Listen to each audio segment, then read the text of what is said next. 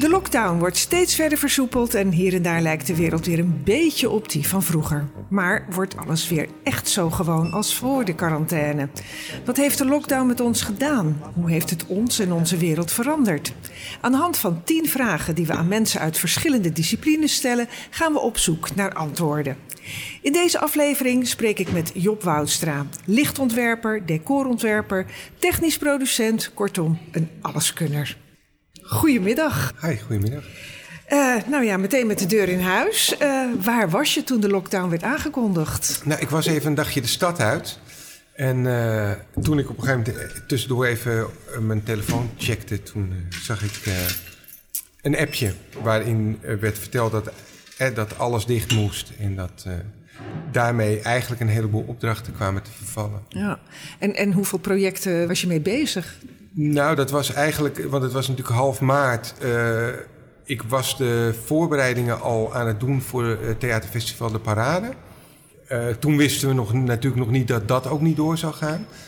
Maar uh, ik was verder bezig met een aantal projecten, onder andere in het concertgebouw, namens mijn collectief Q1. En zo nog wat losse projecten. En meestal is het zo dat dat zich zo vult ja. naarmate de maanden vorderen.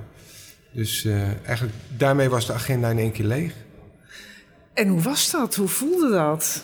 Nou, grappig genoeg was dat vond ik dat heel makkelijk te accepteren. En ik bedacht me letterlijk dat als er één opdracht door een opdrachtgever zou zijn af, uh, afgezegd, dat ik dan zou denken: hé, vervelend en had ik daar iets aan kunnen doen en wat is dan de ware toedracht enzovoort. En in dit geval was er een soort enorme berusting. Want dit, dit was zo groot en dit, dit, dit ging buiten ieders macht om. Dus in zekere zin kon ik het goed accepteren. Ja, want je zit allemaal in hetzelfde schuitje natuurlijk. Je weet dat je niet de enige bent. Ja. ja. ja. En hoe verliep jouw uh, ophokplicht? Wat heb je allemaal gedaan? Dat is wel een mooi woord, vind ik. Uh, daarvoor krijg je sowieso drie keer de woordwaarde. Um, ja, aan het begin denk ik dat ik een soort, um, soort, soort, soort uh, konijn in de koplampen was. En gaandeweg merkte ik dat ik, dat heeft denk ik twee weken heel actief geduurd. Of dus eigenlijk heel passief geduurd. Ja.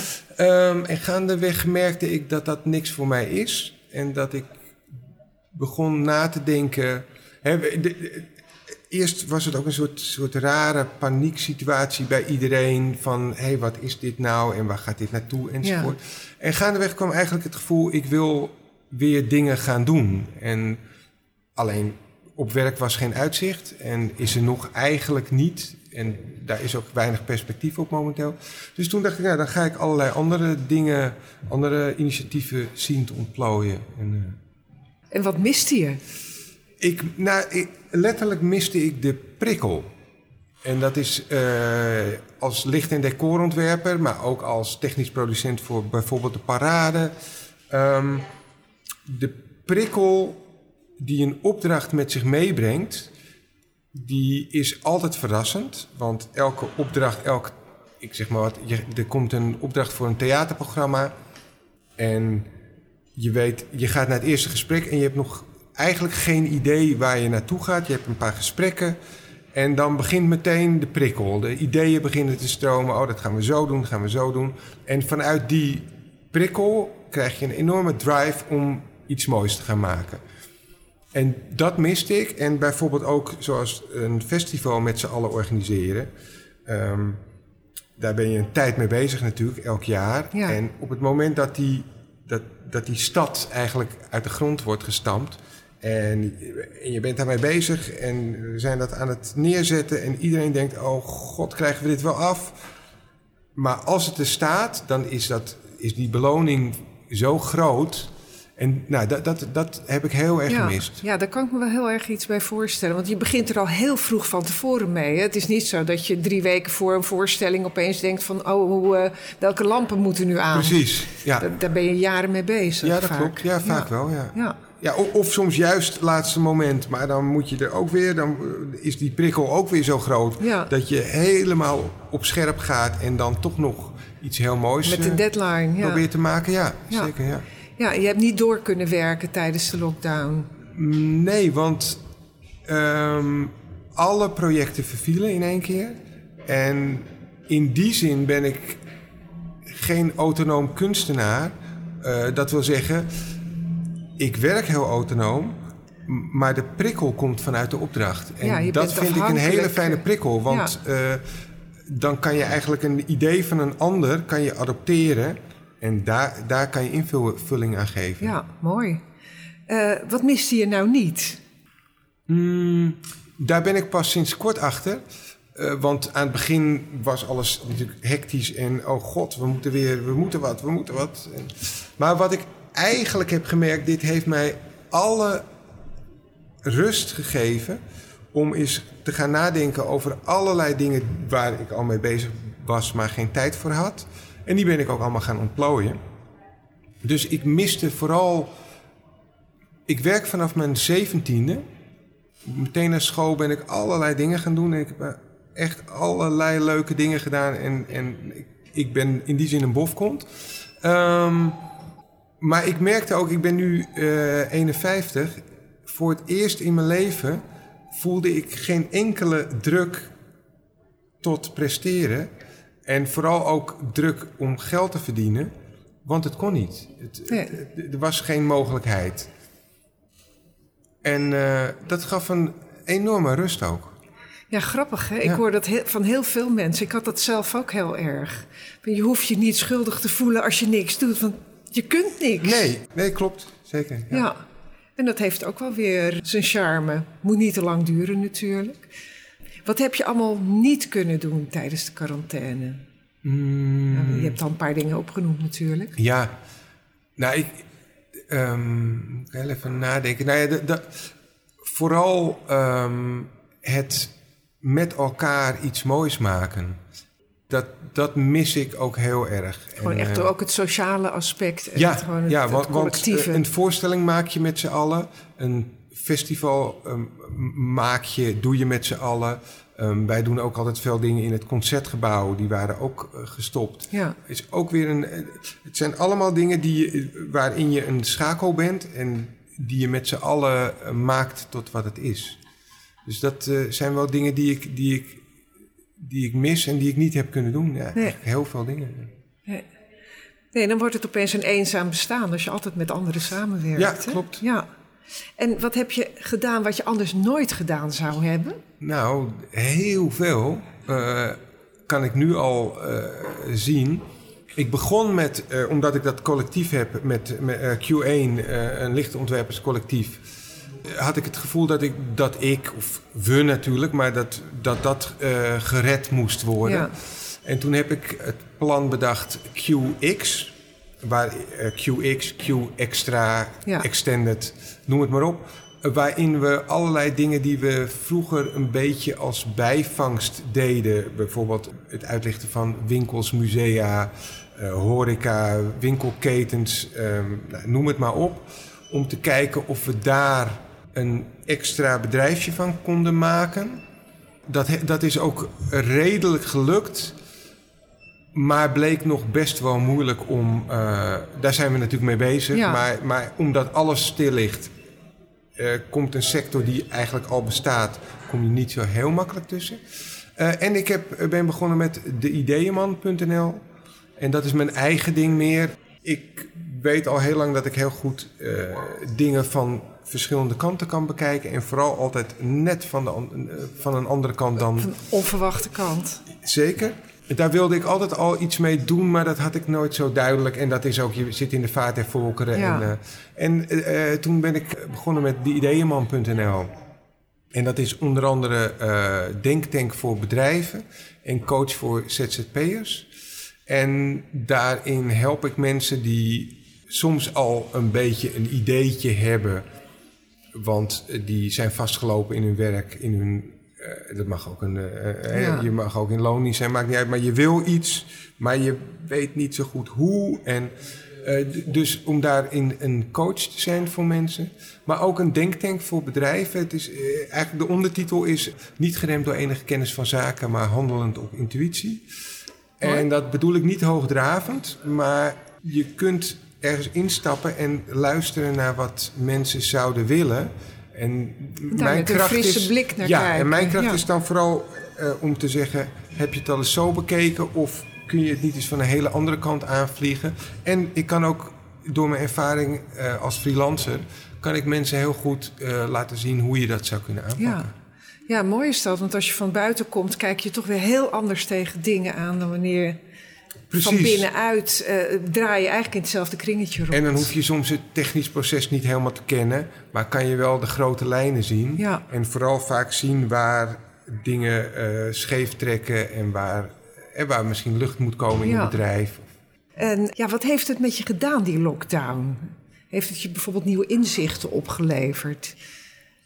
Ja, dat heeft het Of ben je zeker. helemaal in een diepe depressie? Nou, volgens mij ben je dat niet. Nee, dat ben ik, niet. Maar ik was ja. daar wel heel even bang voor. Want um, het is toch een... Nou ja, de, de, in, in onze sector is er eigenlijk geen echt perspectief. Het kan nog een half jaar duren, het kan nog een jaar duren. Ik vermoed zelf wel dat het zo zal zijn dat, het, dat als er nog weer een meerdere golven komen...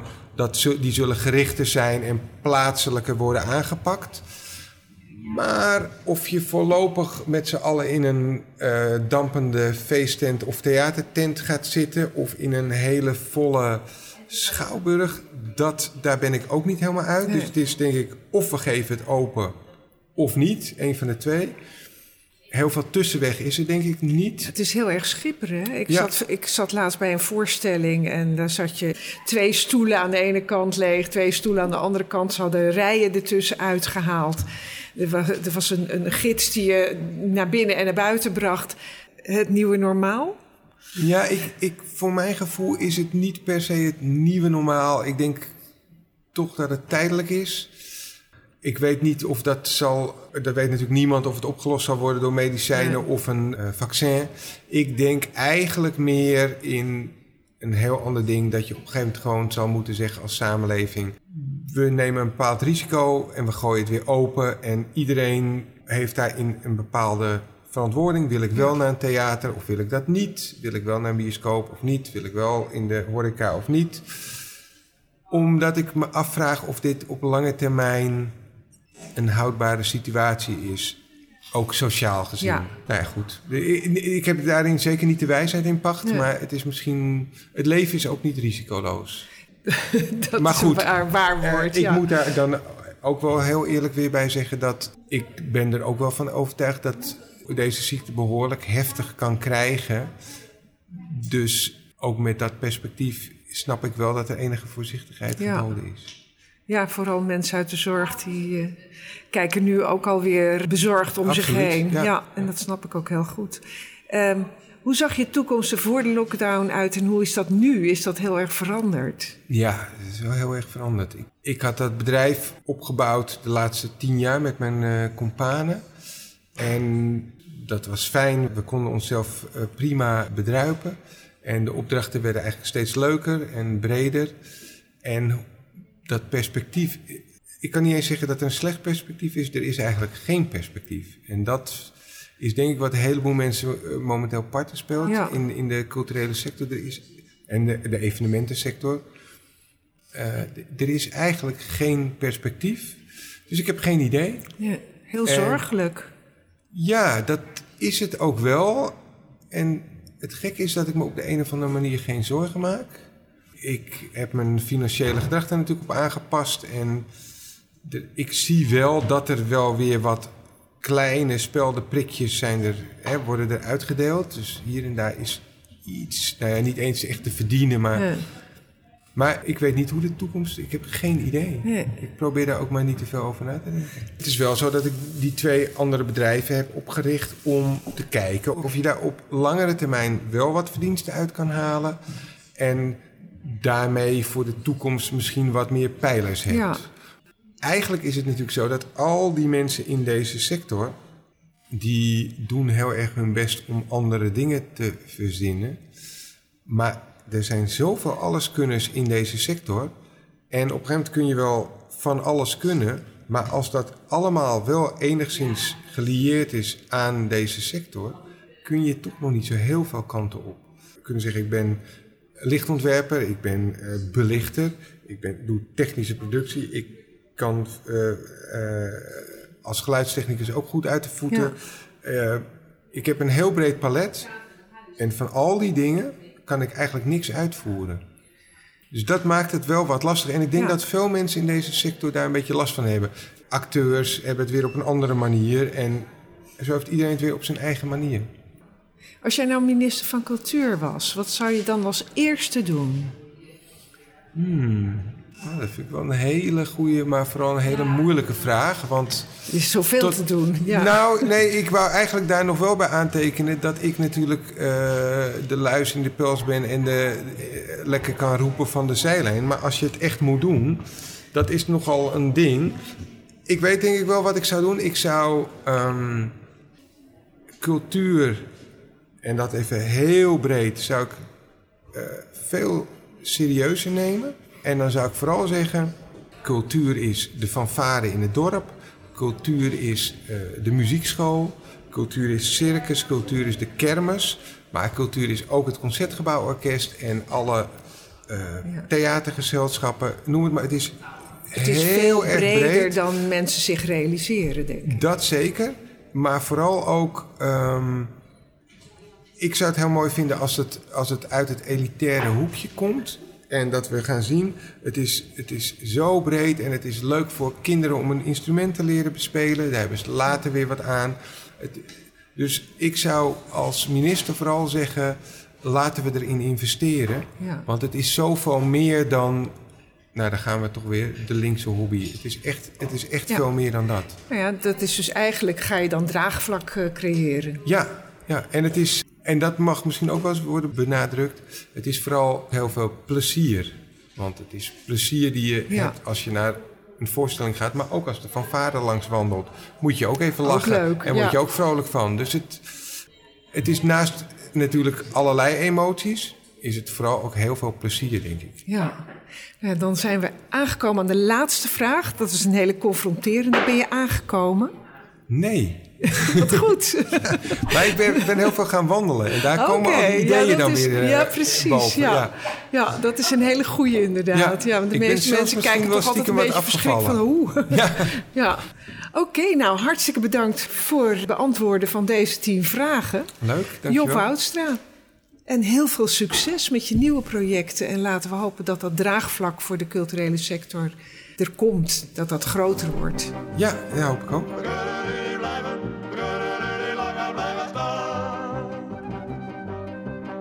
Andere keer misschien.